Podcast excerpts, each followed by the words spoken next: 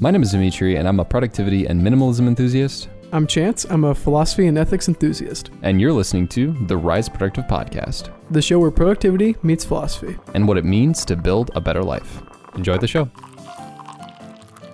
If you're listening to this, you are not on our private subscriber feed and you will only be hearing a portion of this episode. If you'd like to listen to the full-length episode, you'll need to go to riseproductive.com slash membership or sign up on your favorite podcasting app for exclusive access. From there, you'll also get access to our exclusive newsletter, the weekly pour over, our private members only Slack community, and any other subscriber only content. So if you enjoy what we are doing here, please consider becoming a member. It might have been the most in sync click I've ever heard in my life. We were on it today. Yeah. It's helpful when you're in person. It's so much easier to get the sync down. It's like it's like when you you ever play video games when you're a kid with bad internet and you had to like time the delay. Oh yeah, yeah. I know what you're talking Yeah. about. Yeah, that's exactly what podcasting over the internet feels like. Yeah, yeah. Yeah. You got to account for the the glitches and the the, the the slow. I don't even know what you call that. Yeah, the glitches in the game. People people sleep on what happens on a Zoom call when Chantz or I have a lag situation, and then we both pretend like when we heard what the other person said for thirty seconds. Yeah, imagine just having a conversation where like for 30 seconds you see someone lipping, but like you can't hear what they're saying. Like imagine if that happened in real life. You said to sit there with a straight face, like uh huh, uh huh. Yeah, uh huh. All right, so I'm gonna make this new point now that they're done lipping. and the, the funny thing is, I feel like on stage, people probably have to do this oftentimes, but it- what blows my mind is when in a in a sports argument on like a TV segment, when like the other person's breaking up, why they end it, or not they end the segment, but they have like the person go off camera. I'm like, nah, just make them respond something else loud and stupid about whatever like Kobe Bryant, uh, Kevin Durant, Kyrie Irving trade situation. No, just don't. There's no need to stop the segment from for that person. Just have them go off. yeah, that would be way funnier. Just like wing it. Just try something. I mean, we do it every time. I doubt anyone notices. Oh no, no one notices, and they're they're they're professionals. They're the ones actually getting paid. Yeah, we don't get paid for this. But what we do get paid for is in adoration from reviews, which we would like to request reviews. It seems like we got a lot of new listeners on the pod recently. Don't know what's up with that. Don't know if the uh, podcast algorithm is just shoving our wonderful voices into the, the ether, and people are like, hey, what the heck is that? And then they click, and that's the whole thing. However you got here, just uh, please scroll down to the bottom of your pod catcher and uh, give us a little five star, four star, whatever star review you want to give us, and uh, more importantly, give us some thoughts, some questions, some feedback on any of the episodes, and uh, we'd love to engage with the audience more here. Tell me why you think Notion's stupid. Tell me why you think I'm stupid. Tell me whatever you want.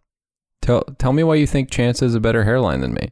I don't care what you say. Just just say something. We want we want to hear people talk. Tell us why we're not cool.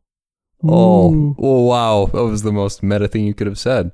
Um, and what else is meta is us asking each other how we're doing while we've lived again together for like three weeks now. I'm doing pretty good.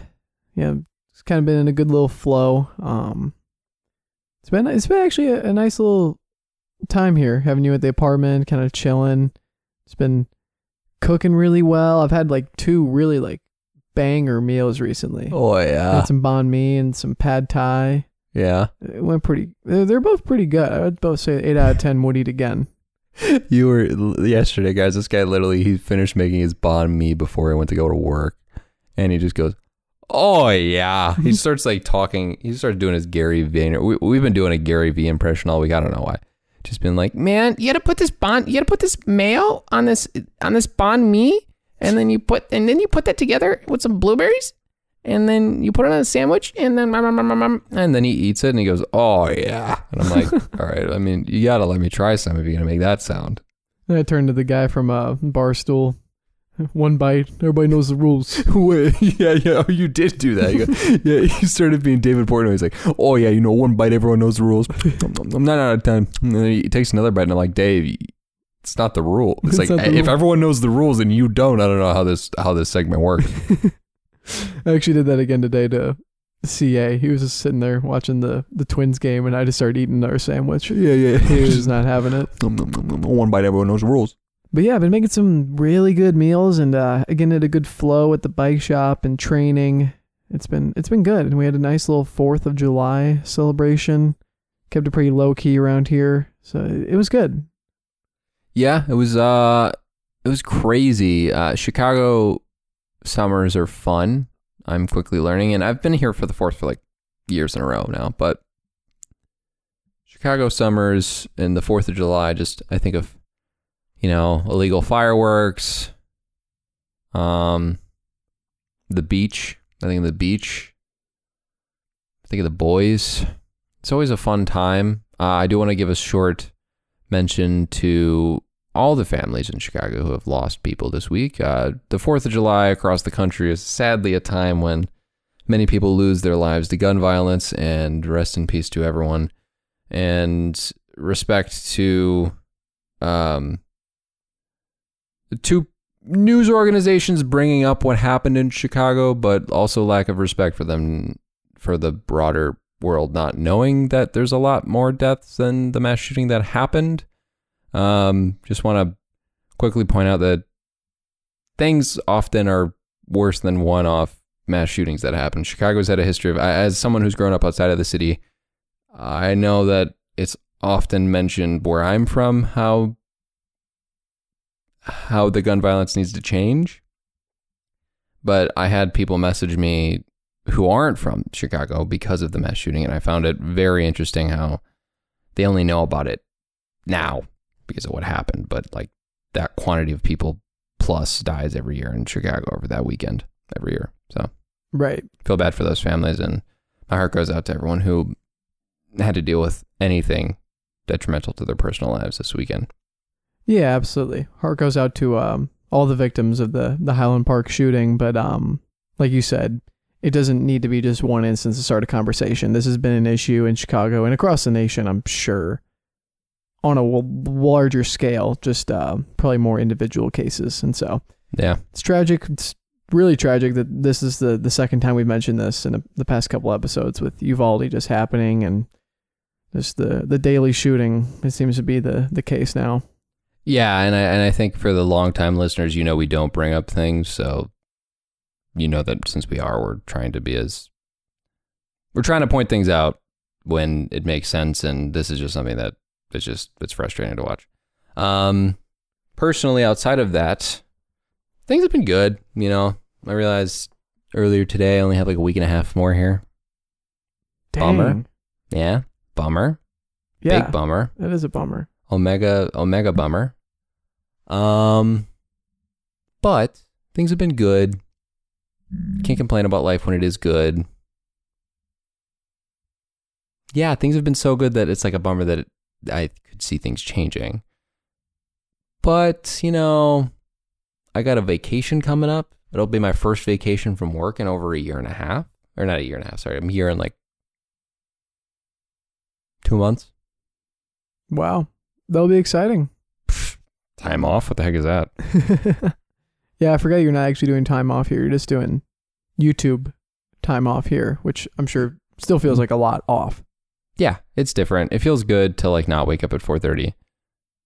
It's kind of different waking up in a different place for a while. I'm not sure if the sleep qualities here is good because I don't it's not my bed, Yeah, but yeah, I've gotten used to it to a certain extent, so I feel like it's fine.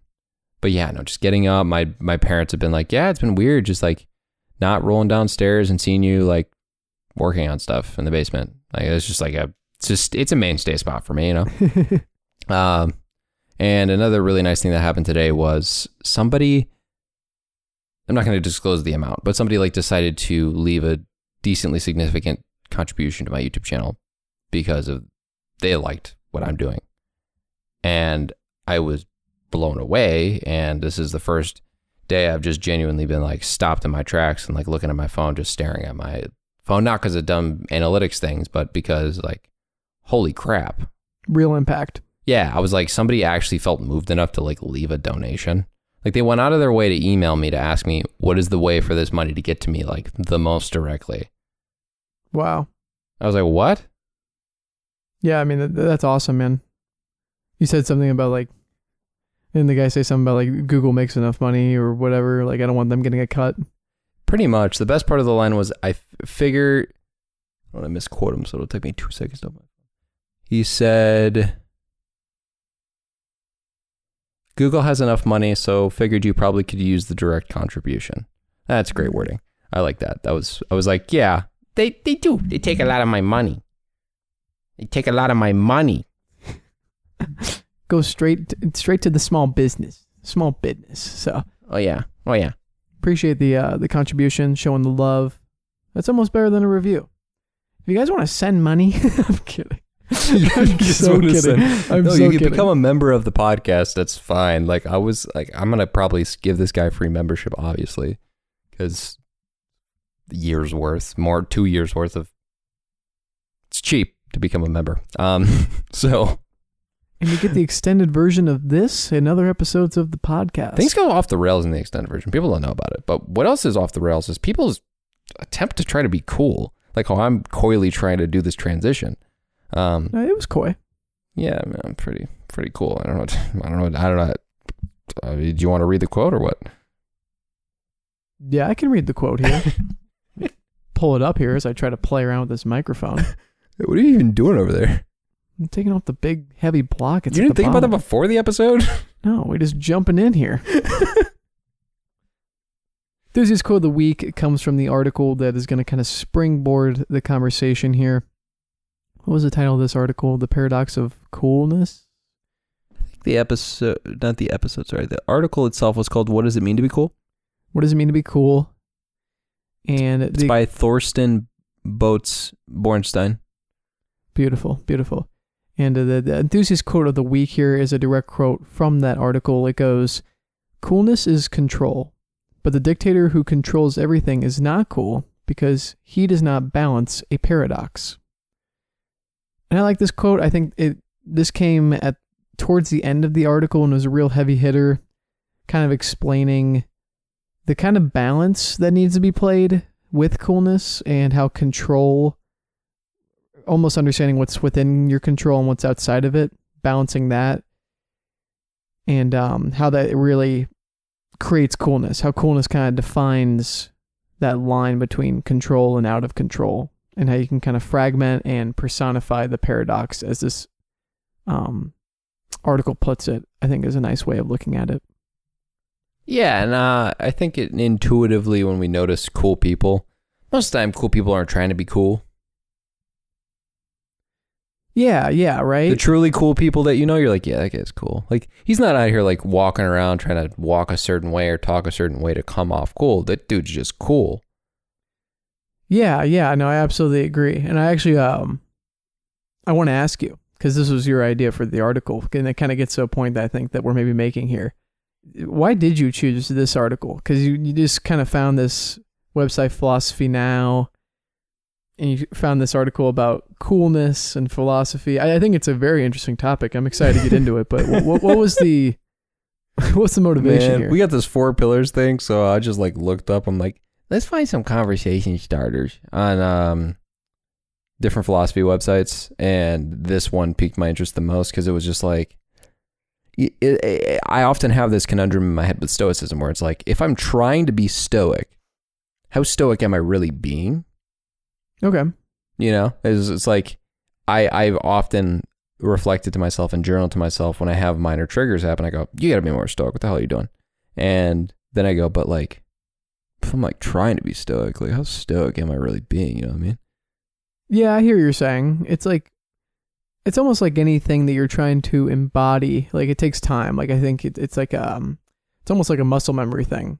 Like with mindfulness, that's what comes to mind for me is like at first before I started meditating, I really didn't notice things like my teeth grinding or me like clenching up muscles just like sitting in class. But then you start meditating a little bit and like forcing yourself to notice that until eventually it just becomes intuitive. And now sometimes I'm just sitting around, I'm like, why am I like ramming my fingernails under my other fingernails? But it's something I always do when I'm anxious. And it makes myself it, it makes my fingernails bleed. Yeah, it's a it's a really weird quirk I have. But um I've like almost made it conscious for myself when it used to be more subconscious. And same thing goes for being stoic. You catch those things and notice when you're getting mad about things outside of your control until it just becomes second nature that you not suppress but temper those uh, emotions. A little double meaning for temperance there. Good work. Ooh. Um, how you doing? Keep moving.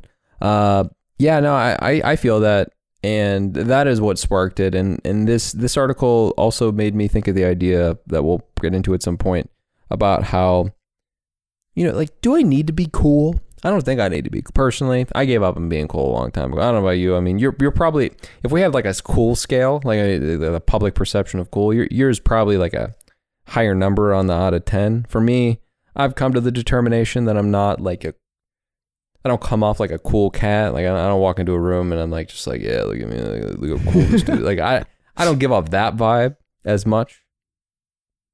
So I've I I want to use this as an episode to be like you don't need to be cool like that sort of cool. I don't know what I'm saying. And I think this is why I asked what the motivation was, because I had a feeling that this was like the, the real motivation. And I, I, I think that Wow. no, I, I'm not. wow. I'm not saying that to holler at you, Damn.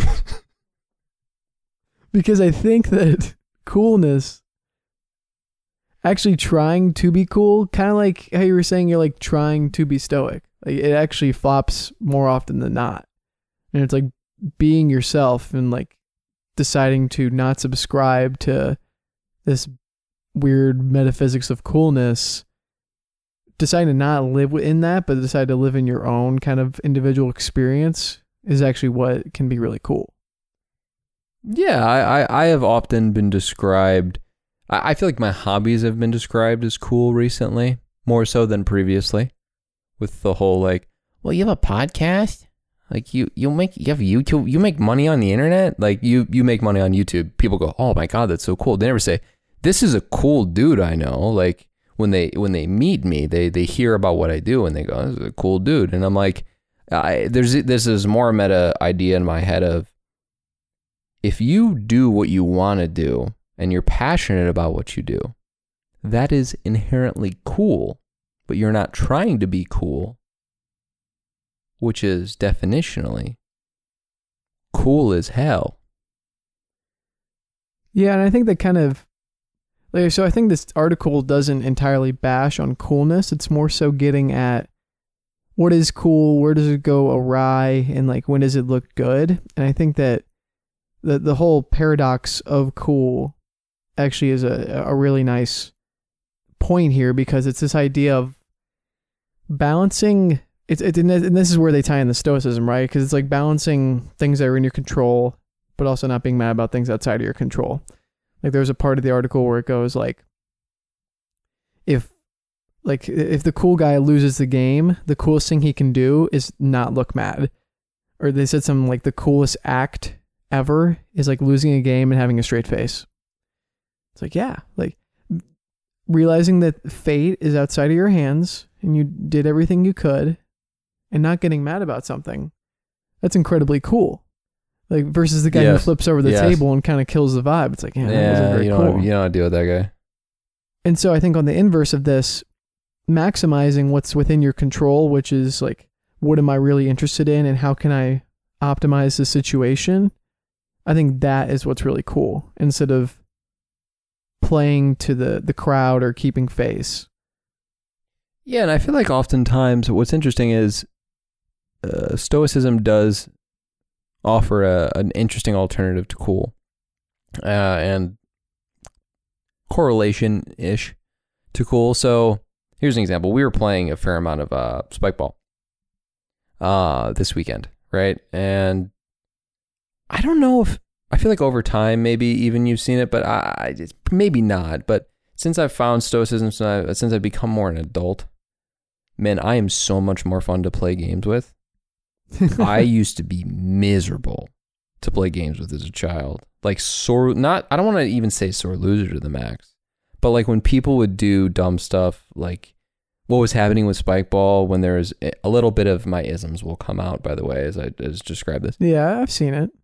like you notice how I'm pretty much cool, calm, and elective. But like, if it gets to the point where they're getting ridiculous, like my old old version of being like, all right, what the hell is this? Obviously, that was a that was on the rim. I don't know why we're even playing this dang game if you guys don't understand how physics works in your Right. in your in your own perception of the world. Like that's how I used to just every play be.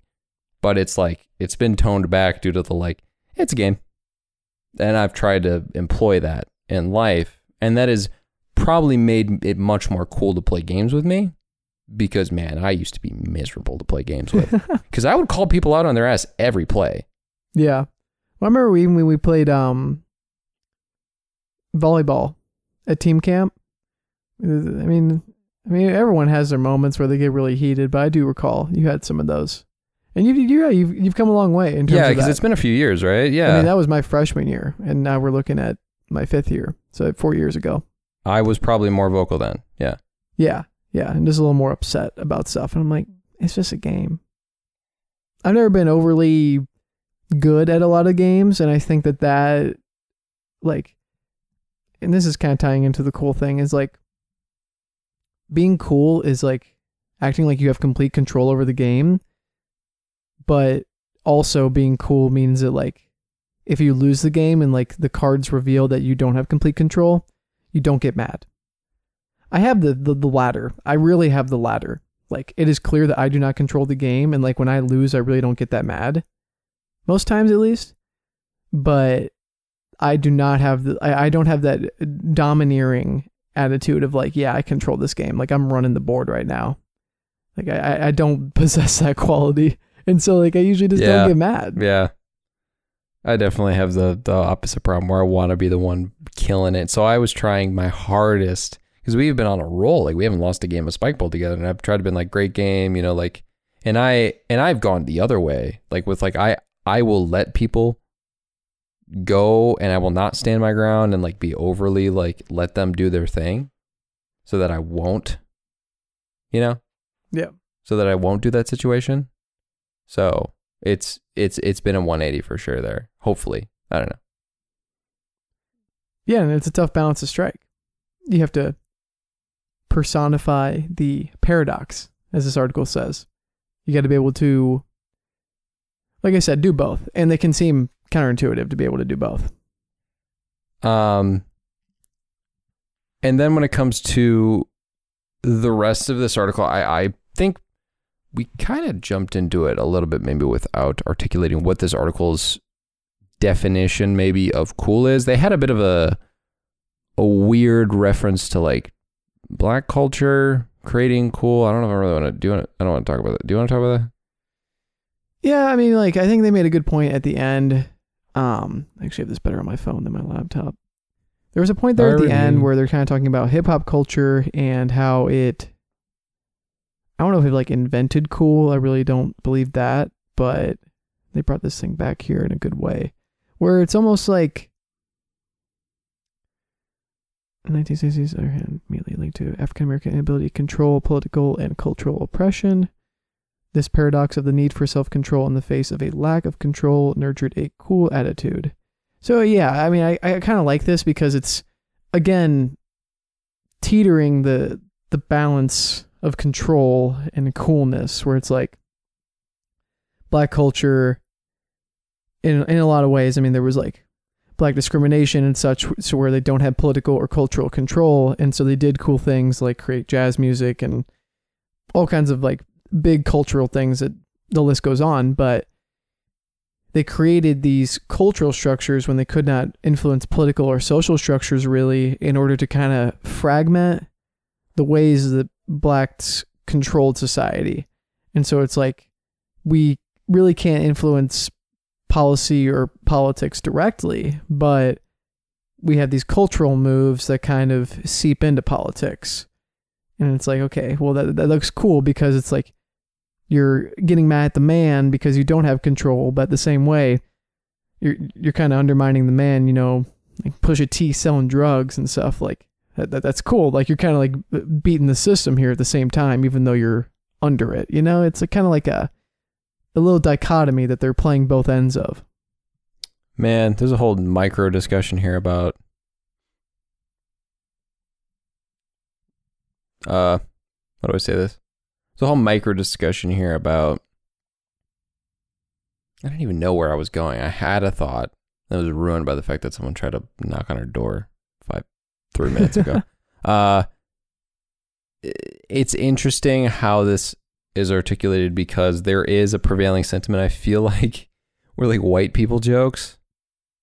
Like white people are boring jokes, like Wonder Bread jokes, Mm-hmm. those sort of things. the, the prevailing sentiment is that white people are bland and uninteresting, Sure. and I and I feel like that if you know if I get canceled for that statement, I mean rough on me, right? You're gonna have a reverse cancel culture in like ten years when this comes out. It's gonna be like you're racist to white people. Like what? Yeah. I don't know. I, I really can't predict those kinds of things. So basically, what I'm saying is, I believe personally, as a white person, we are inherently more boring than uh, other cultures. And I mean, that's coming from a first generation or second generation immigrant, by the way, because my parents aren't from here. But Yeah, true. Adversity makes it way more interesting. I always say that about everything, whether it be oppression or just taking the train to work versus being in your car. The more adversity and surprise there is, the way more interesting of a person you're going to be. Yeah. And so it doesn't surprise me that like that is the sentiment because so many white people just have it too easy. It's like show them a little complexity, you know. Throw, I had a to walk- difficult situation. I had my mom drive me to school and back both ways. no. no, what a rough time to be alive. Oh man, I don't know. I had another question for you. I I, I just totally lost it. The Wonder so- Bread derailed you. And so I, I actually I think I recall. You say you're saying earlier how like being cool is actually like trying to not be cool. Well, uh, being cool has the underlying pretenses that you are not also trying to be cool at the same time. Mm. Because if you are trying to be cool but happen to come off as cool, that is inherently not cool because that is not how you're actually being. That is how you are facading. Right, right, right, right. You can't like It's not a word. Yeah, yeah, yeah, but I, I hear what you're saying. You can't fake it. It's like you have to be the the guy behind the curtain. Like if once people see the puppet master, it's not cool anymore. Yeah, like the Wizard of Oz. Like that's not cool. Like it's just a dude.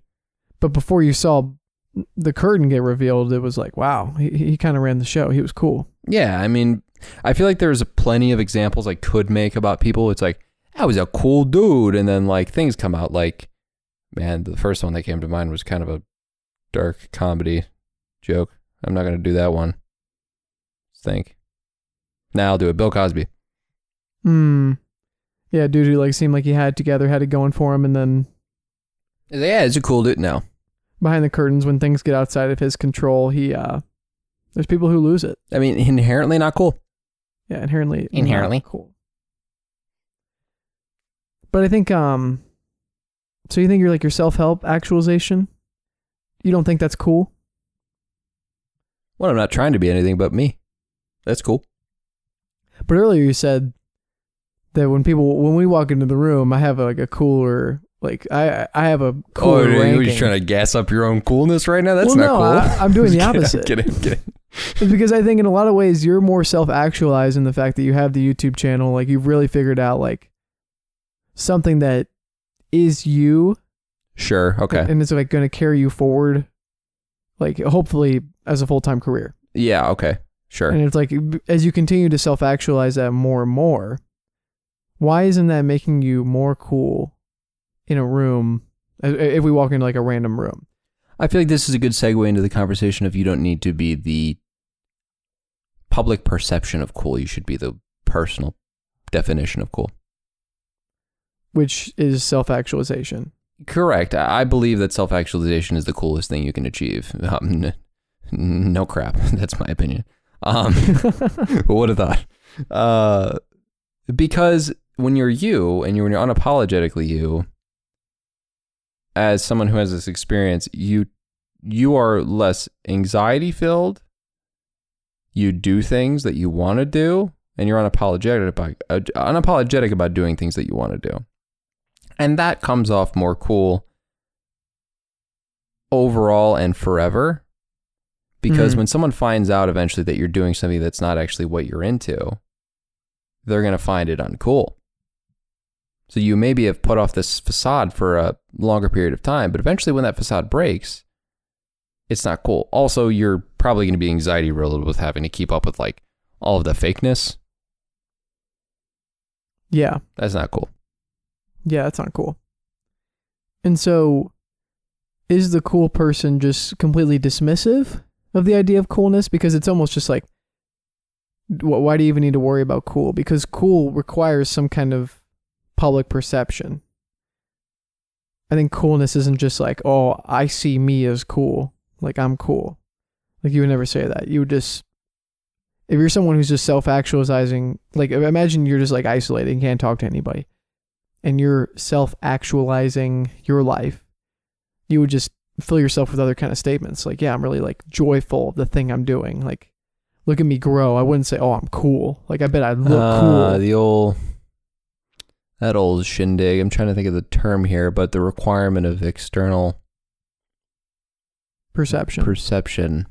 Yeah, no, I would agree that cool does require external perception. and so, does the truly cool person just let go of coolness? Because according to this article, Oh, he says coolness implies the power of abstraction without becoming overly abstract. And so, what he's saying in this part is you have to be able to abstract beyond rules. Like there are going to be so certain social and cultural rules that define like our world, but then being able to abstract and bend them enough, just enough, so that you're cool. Like um, like you see this in like fashion a lot or in any kind of art. Like um, like edge lords. I'm just kidding. yeah, I mean we could go I there. I mean, was yeah. gonna. yeah, you know, you know, like the people who are like unapologetically edgy. what do you mean? Um.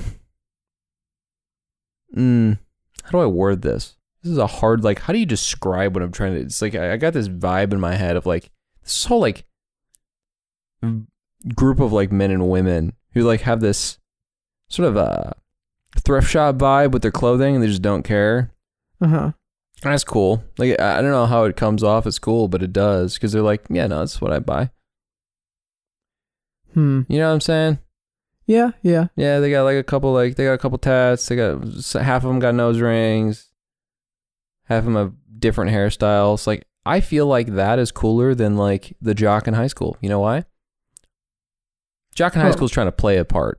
The jock in high school is completely conforming to the rules. Oh yeah, The jock in high school is giving into his peer group, not self actualizing, entirely following the rules and not abstracting or bending them in any type of way.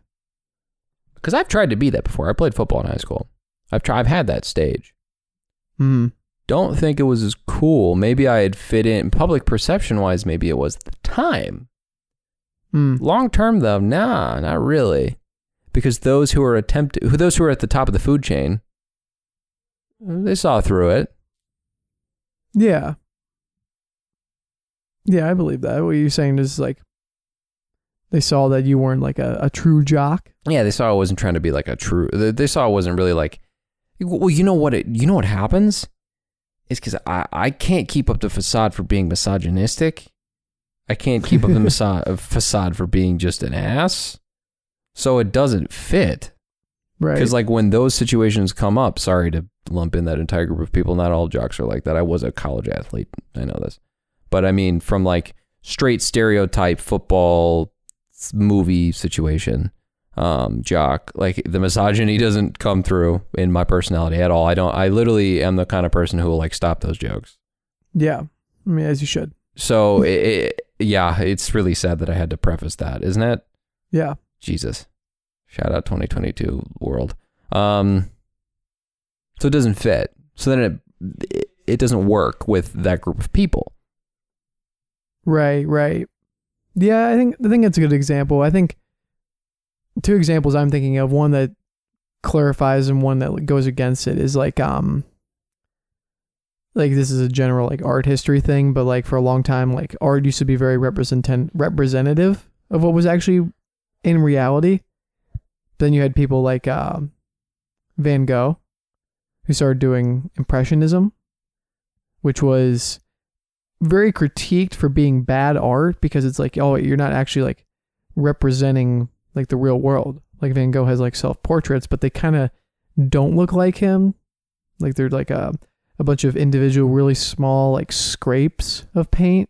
And so it looks very close to him. Or you have like uh, the lily pads by um oh I'm blanking on that um other impressionist guy painter. But anyway, he has this big picture of like really faded like lily pads on a pond. But if you look at it, it's very clearly lily pads on a pond.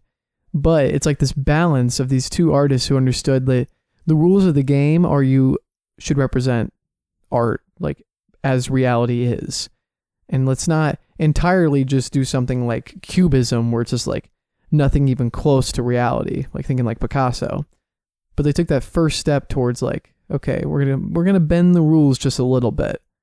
And I think that is what's kind of cool. It's almost like uh, what Nietzsche would call like the the Ubermensch, where it's like you understand like Yeah. the systems of philosophy or religions that are being imposed upon you, and you're able to overcome them without completely going off the wheels. My other example is the Unabomber or somebody like that who like in their eyes is self-actualizing yeah. but they've Yeah. gone so far from the rules and conventions like this article kind of says like you're over abstracting from the rules Yeah, the Hitlers, the yeah you've just gone too far it's like at that point your self-actualization is not cool because you're you have no basis in reality within the rules and social conventions man, I went for high school stuff and you went for art. Yeah, that was a better that was you went a more interesting route than I did. Um i don't know why art came to me i think art and philosophy have started to bleed into the same part of my mind yeah, because let's even like think about like man, you know who's not cool to me? Andrew Tate. You know who Andrew Tate is? he's a, a sport guy Uh, blue blue pill or whatever the, the whatever the red pill what was the bad red one? Red pill Yeah, he's the red pill, black pill. Like, listen, if I had an only, I heard, I found out more about this guy today. Friend, Uh-huh. friend of mine is getting way too into him. I'll tell you that much. Um, he goes, he goes, listen, if my wife had an OnlyFans, I would take eighty percent of the cut. She could have an OnlyFans if I took eighty percent of the cut. That's my product. no he said on the internet to the world. He said, "That's my product. Of course, of course, I'd take eighty percent of the cut, or else you're not going to have an OnlyFans." Oh, that's just what? What? This like, for example, this is like on the spectrum of self help. Is what I'm trying to point out. Yeah. Yeah, that. Then you got like Tim Ferriss. Tim Ferriss, cool as hell. We actually talked about this on a run the other day. Tim Ferriss might be the coolest self help person in, in existence.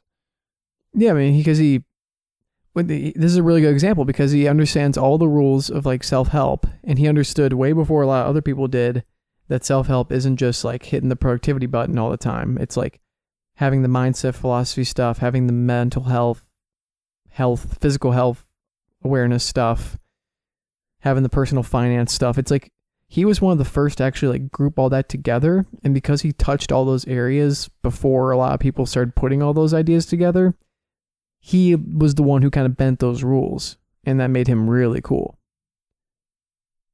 Yeah, and like the four hour work week is just so even when we reviewed it, we just appreciated it for what it was, but then also took it for granted at the same time, like from a rating perspective.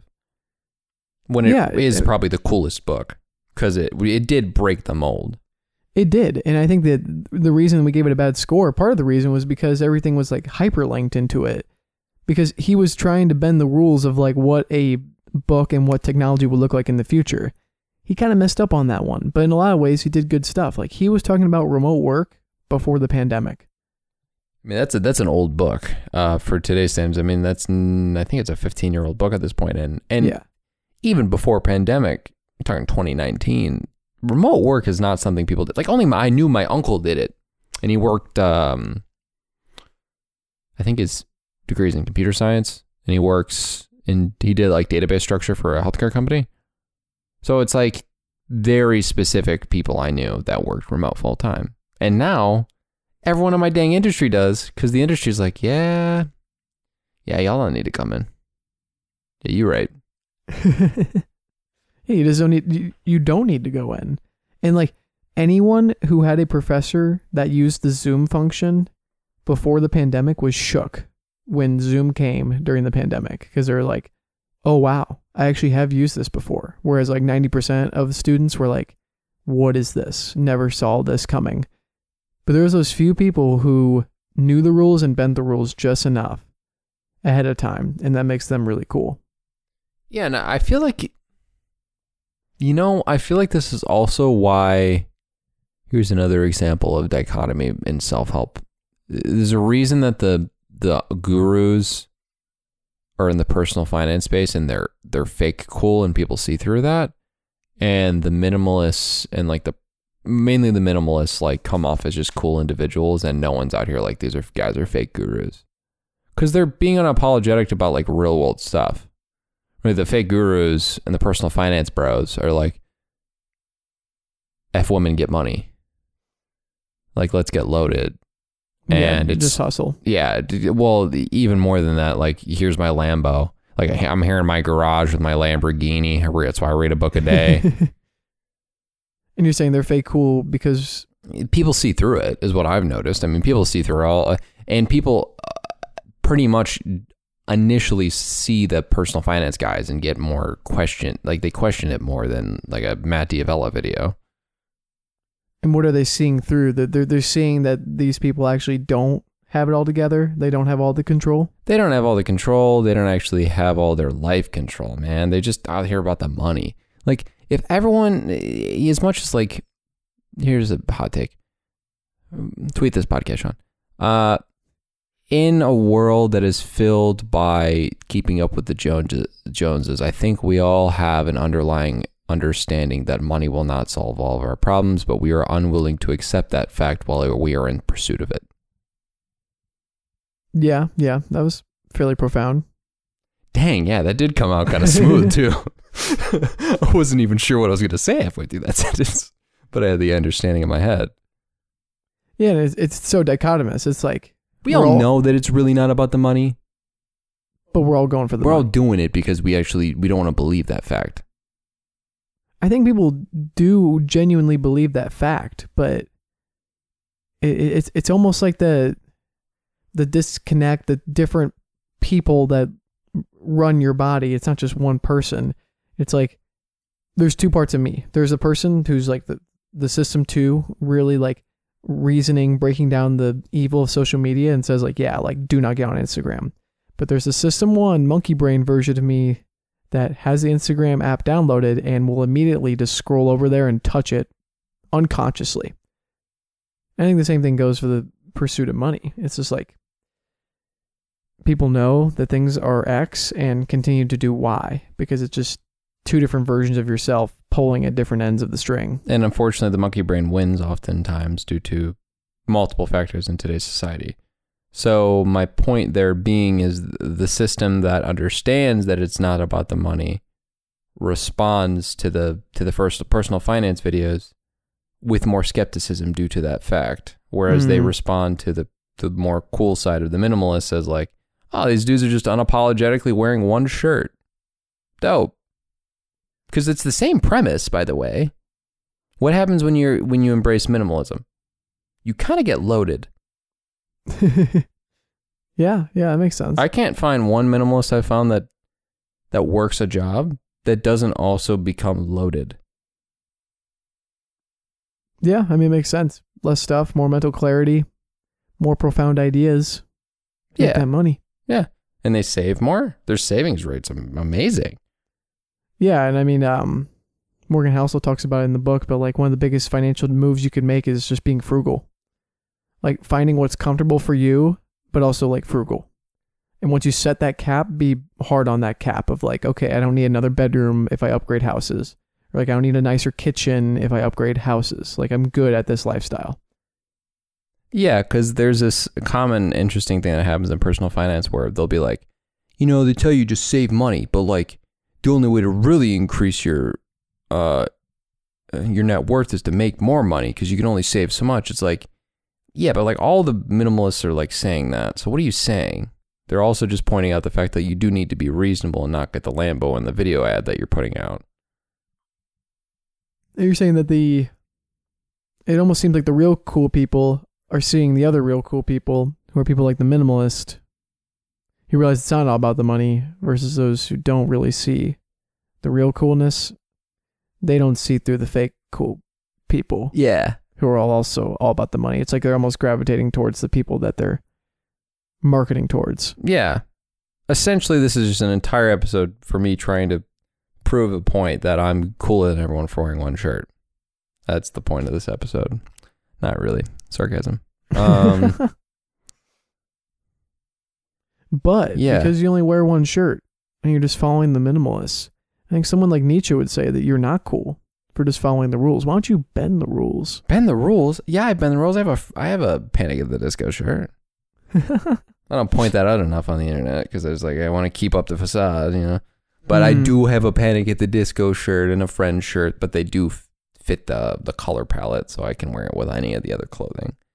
Technically, they are part of the ten black shirts because they are black. Hmm.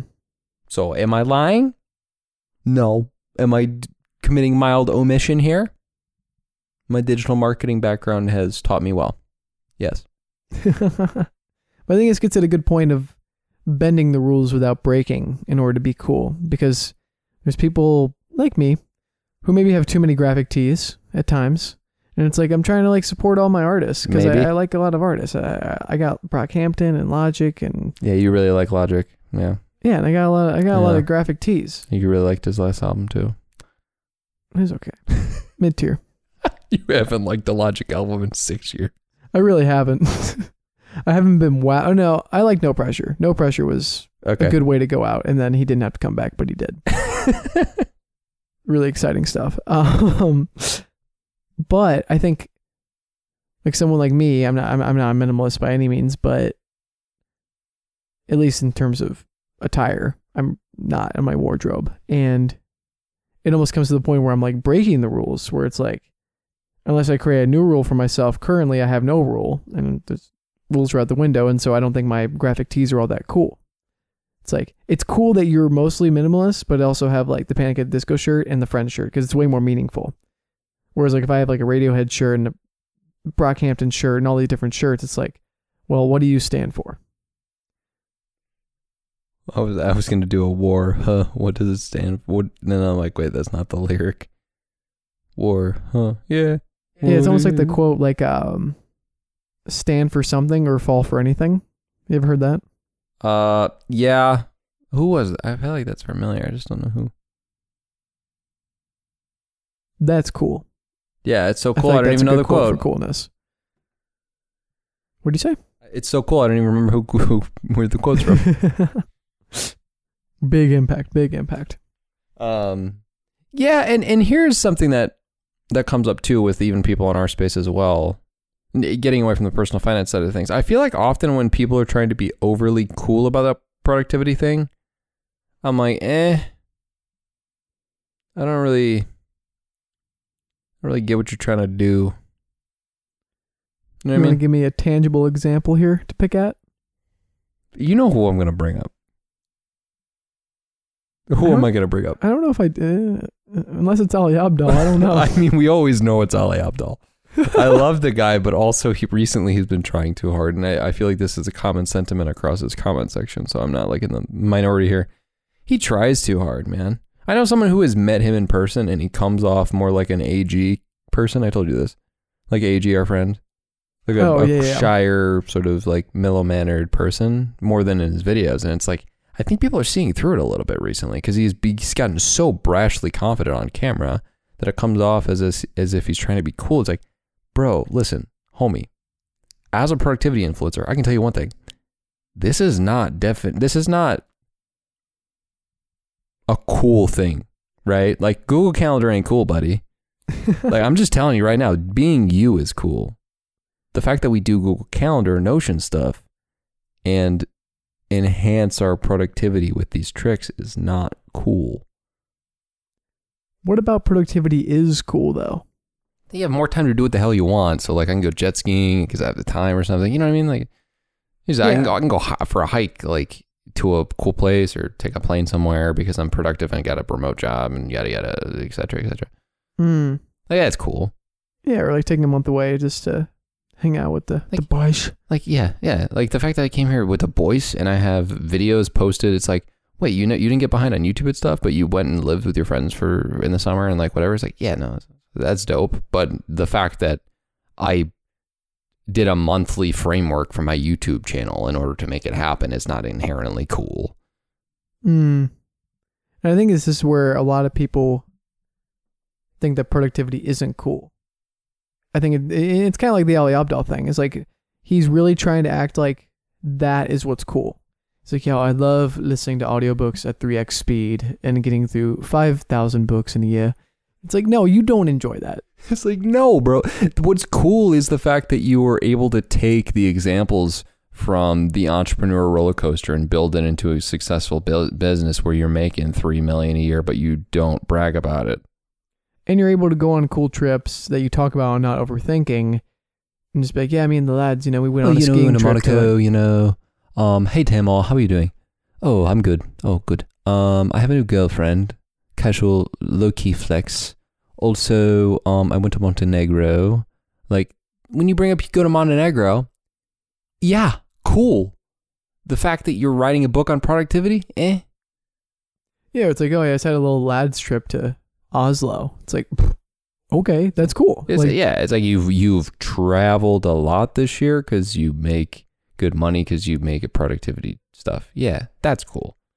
I think this is why Tim Ferriss's four hour work week gets so much heat is because people are kind of mad at how cool it is.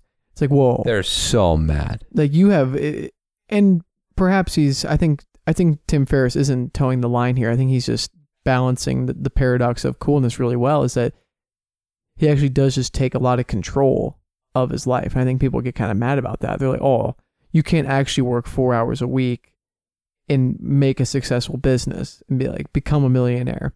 But he he talks about just what's cool. He's like, yeah, I'm all over the world learning kickboxing and skiing and climbing mountains. Like, what are you doing? And it's like, wow, that guy's really cool. And he's kind of shoving it in my face. Like, I, I feel a little worse now. Yeah, and it's like it- it'd be different if if he was maybe a little if Ollie was a little more mild mannered about it, like he used to be with like when you talk about medicine topics and being a doctor and a YouTuber at the same time. People really vibed with that because it was real. And I, yeah. and I don't want to make a bold claim that he's just completely fake now. But some videos just come across, you're like, eh, are you just trying to be cool in this video? Because I don't really want to like watch a video of you trying to be cool. Yeah, but again, I think that the Ollie thing that, that that makes sense to me. That's why that's so much more cool is because it's like look what productivity does for you. It makes you able to have a YouTube channel and pursue being a doctor at the same time. But it's like when you're just so in the trenches about it all the time, it's just yeah, it's just like that's just not cool.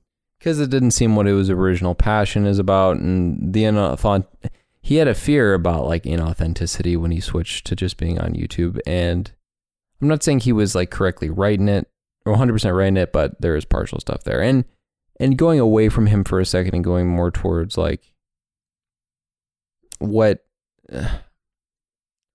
what what would we suggest for the audience to try to be unapologetically themselves? And like how I'm trying to think like what's a good segue for the audience action item wise. audience action item wise comes from uh the, another quote that I was just happened to be reading here, which is that uh winning is cool, but being ready to do anything to win is not. Both moralist and totally immoral people are uncool, while people who maintain moral standards in straightforwardly immoral environments are most likely to be cool. It's this idea of set your own standards, have your own moral compass, your own non negotiables, and go through life through all those treacherous circumstances, following your own moral compass, not just the herd or what society tells you sh- you should or should not do. Sure, don't break immoral codes. Like, uh, just because you have the opportunity to steal doesn't mean you should steal. and just because it's like good to not tell a lie doesn't mean it doesn't hurt to tell a white lie every now and then. Like, be willing to bend those rules to your own situation and that that comes from a process of self actualization. I think it's really hard, and it's something that I continue to work on with my the good help of Jordan Peterson to find Hey, those. man, sit up rules. straight, bro. I once ate a lobster. You, you gotta pu- pump out your chest when a lobster. You gotta sit up. Uh, they're higher than you in the food chain. make your bed. Make your bed. Read my book. But no, I, I think that, and Jordan Peterson probably says this, that making your own moral values probably only comes from a process of self actualization. And it can be incredibly hard to self actualize and sit down and think of those rules. I don't know which one comes first, but maybe you make the rules and that's kind of how you self actualize. It's part of the process, but you really have to sit down and ask yourself, like, some of these moral questions, like, what would you do in X situation? Yeah, so like here's an example, uh, fake guru wise. When these guys come out and they make courses and they're selling them for like nine hundred ninety seven dollars. By the way, really stupid pricing. Um well they'll just be like making you believe all these things that you can achieve for yourself by going out and making a Shopify store. And that their course is going to teach you the exact way to make it happen. They know that a lot of people are going to fail. They know that it's not a guaranteed win with that $997. They know that their argument about that versus a college education is stupid. But they go through and they put the ads up and they know that if they at least make over a one to one return on ad spend, that they'll make money off of it. They know it's a little sketch, but they do it anyway. And that's why they're perceived. Fake gurus are perceived as uncool. They're not perceived as these geniuses who are skating by snake oil cells selling, making money off people. No one's out here like, man, you really ripped off the average person. People were out here like, man, Wall Street's Beth's doing something cool by trying to beat the, the hedge funds. Like that was the difference. You know what I mean? Like from a from a making Yeah. money coolness standpoint dichotomy. Yeah, I think I kind of hear what you're saying here. Because you were you were doing something that's immoral. So it's not gonna be cool. Right, right. Versus like the Wall Street bets. it's pretty moral to try to overthrow the or it's pretty cool to try to overthrow the the unbeatable hedge funds. Right, like slightly immoral. Like you probably shouldn't do that for like the general market's sake. But like, in, in the end of the day, it's a drop in the bucket. Most of them probably didn't lose a ton of money. Yeah. and the market fixed itself. Exactly. So it was it was interesting and in difference and even just once again with the the fake gurus versus the average YouTuber like Nathaniel Drew or Matt D'Avella who are just trying to make their own money and, and they put a course out and like if you don't like it, yeah, sure, here's a refund. Um, and it's gonna try to bring you value and they'll they'll put it on Skillshare. It's uh, Skillshare versus pricing your course at nine hundred ninety seven dollars when it's for Shopify. Like, I'm not saying it's immoral to do that, unless you're actually gonna get someone a return on that. Like Jesus Christ, it's it's vaguely immoral. I'm gonna use the word Right. vaguely uh, on this podcast, but no, it's it's like arguably immoral. Yeah, yeah, that makes sense to me. Or like, um, I don't know. You think about like Matt D'Avella, like minimalist, allegedly on this title and all that, but sometimes he's got a lot of stuff. Like he shows you his camera setup. and all Camera, he's that. got a lot of camera stuff, man. yeah, he's got a lot of camera stuff, and it's like you could have less. Like you have two of some of those things, just in case, like you know, just in case it breaks, which is kind of like potentially breaking a minimalist rule, but Sure. it's navigating his own moral compass, and I think that it makes it really cool. He's like minimalist guy who does a lot of the camera stuff and makes it different. Like that, that, that is what sets him apart from the capital T, capital M, the minimalist. Yeah, because he could be like with the original guy. I'm forgetting his name, who like backpacked with like ten items in his in a backpack. Like, like, yeah, that guy's already doing that thing. Let's let's let that weirdo do his thing. Um, I'm just kidding. let's let that guy do his thing. But he's over here like the camera one, and there's other examples of this. There's like the minimal mom. It's like a mom YouTuber minimalist, and then there's like there's a couple other ones. I don't know if that. I don't even know if they have their own shtick. Yeah, like Gabe Bult, who I had on the podcast. It's actually you're huge Still now. getting views. Dude, that dude's huge. I don't know. The reason it's still getting listens is because the guy's actually like famous now. I feel like he has like a couple hundred K subs, I think. Yeah. And his shtick is a personal finance centric minimalist channel with house hacking and stuff. Mm. He's got his own shtick. Now, him trying to be Matt D'Avella, D'Avella is not cool. Because Matt D'Avella is already a thing. Right. And copying people is pretty immoral. Arguably. You know, we're in the bonus point at this point. Is that a point. you know what I'm callback talking about? joke? Yeah. Is that a callback joke? Let's call back to what you showed me this morning. What did I show you this morning? Was it yesterday you showed me the the video with your video audio? Oh my god, someone told stole my stuff, man. Dude, I forgot about this. Someone literally copied they didn't copy my video. They didn't just copy my video. They were so stupid as to keep the audio track on. They stripped the audio from my video. Also, don't know how they managed to do that without keeping the music. They probably there's probably a vague music sound. I just didn't notice. They took my video. This guy tried to do the shoot a bunch of videos onto the internet. Some of the stuff will rank, and uh, I'll get recurring ad revenue money. So we hired freelancers. Idiot freelancers ripped off my Todoist versus To Do um, Tick Tick video. It's, I mean, I'm just sitting here and I'm like getting an email from a YouTube subscriber like, "Hey, someone totally. I'm pretty sure they took your video because like they got like side hustle." Like all this kind of like the verbiage is the same, and also I'm pretty sure I hear your voice in this video. And I'm like, I'm like, wait, it was what? So I look at the title. Voice in this It was like I, I look at the title. I'm like Tick Tick first to do as best task word man task manager in 2022. I'm like, yep, I used that title. Okay, let's check. Okay, opens video. Doesn't hear anything regarding anything but the person talking. I'm like, you know, I, I have a habit of being concise but having minor bloviation at points,